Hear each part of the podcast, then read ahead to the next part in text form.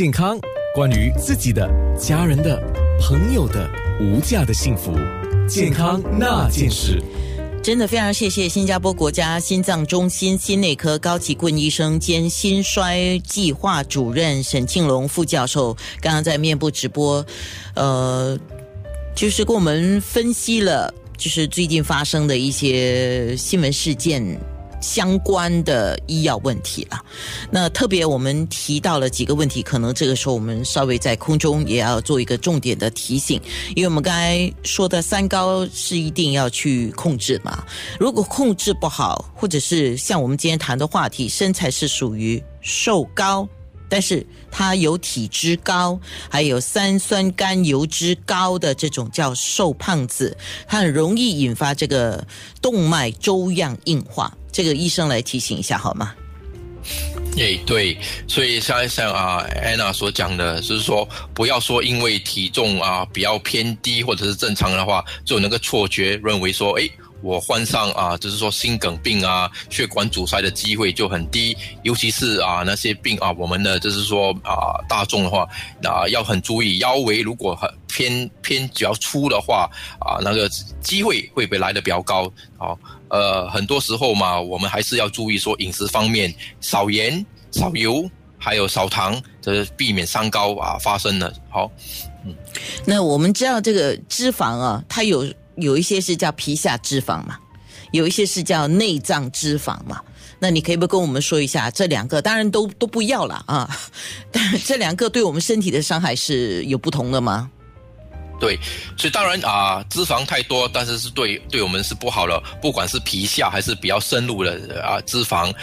我们的临床试验是说，在皮下的脂肪嘛，他那些病人绝大多数都是比较偏向于欧美国家，就是说比较白种人他来的比较大只。在我们亚太区就比较特殊的，说在新马一带和香港看到说有一组病人，他所谓的是我们的糖尿病瘦子，就是说虽然有糖尿病，但是他的那个体重指数就是 BMI 偏低或者是正常的，这些病人呢，他的那个风险是最高的，因为他的脂肪很不幸的，它不在皮下，它是很深入的，在围绕着我们的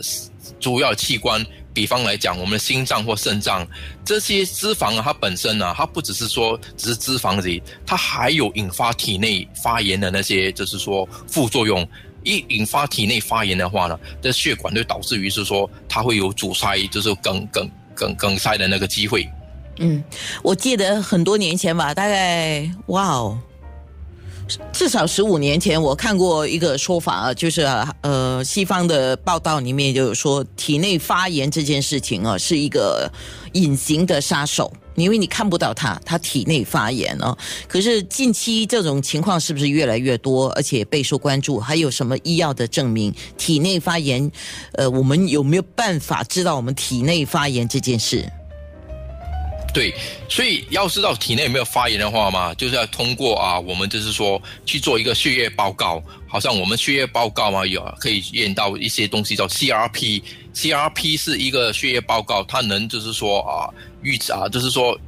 测量我们体内的那个发炎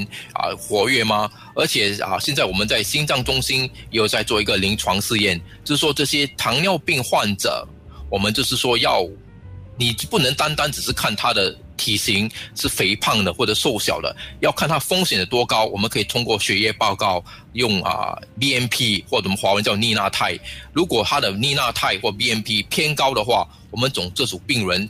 以后患上心衰、患上心脏梗病的那个机会很高。所以利用这些特殊的那些血液的那个测量，可以去把那个糖尿病的病人，就是说把它分成高风险或低风险的这个就是病人。如果他是属于高风险的病人的话，我们就可以说把他的药给优化了，希望说这些临床试验可以让我们知道说，如果优化了他的药过后，可能在接下来3到4年跟现在我们所就是说现在的那些病人，就是说你不去优化他的药，相比之下会不会避免以后这些病人患上心脏疾病的那个机会？这样怎么样预防体内发炎？我忽然间想问这个问题。运动肯定会有就是说会帮忙就是降低我们体内那个发炎。还有食物方面，有些食物好像维他命 C 的食物那是橙类这些 cherry 这些它都有呢是说消炎的这个antioxidant 的那个功能。当然我也是要健康的就是说不要抽烟，我们懂抽烟也会导致于体内发炎足够的睡眠这些都是很重要的。当然如果做了这些东西过后，如果病人还是算很高风险的话我们当然就会用药物。药物的话，胆固醇的药它是其实很重要的药，它不只是纯粹的把胆固醇的给调低了，它这些胆固醇药它也有消炎的那个功能。嗯，讲到停药这个问题刚才我们在面部直播也说了怎么样的情况之下可以减药，怎么样的情况之下可以停药，怎么样的情况是千万药什么样都不要停第一，你要停药的话还是要减低你的药先跟你的医生就是商讨一下，不要自己去停那个药，有时是很危险的好像比方你突然间停你的三高的药，你的血压高的药，突然间如果血压飙得很高的话会有中风的这些风险。所以肯定如果病人吃了药过后有副作用的话，医生一定会减低他的药或者把药给停了，然后可能会考虑用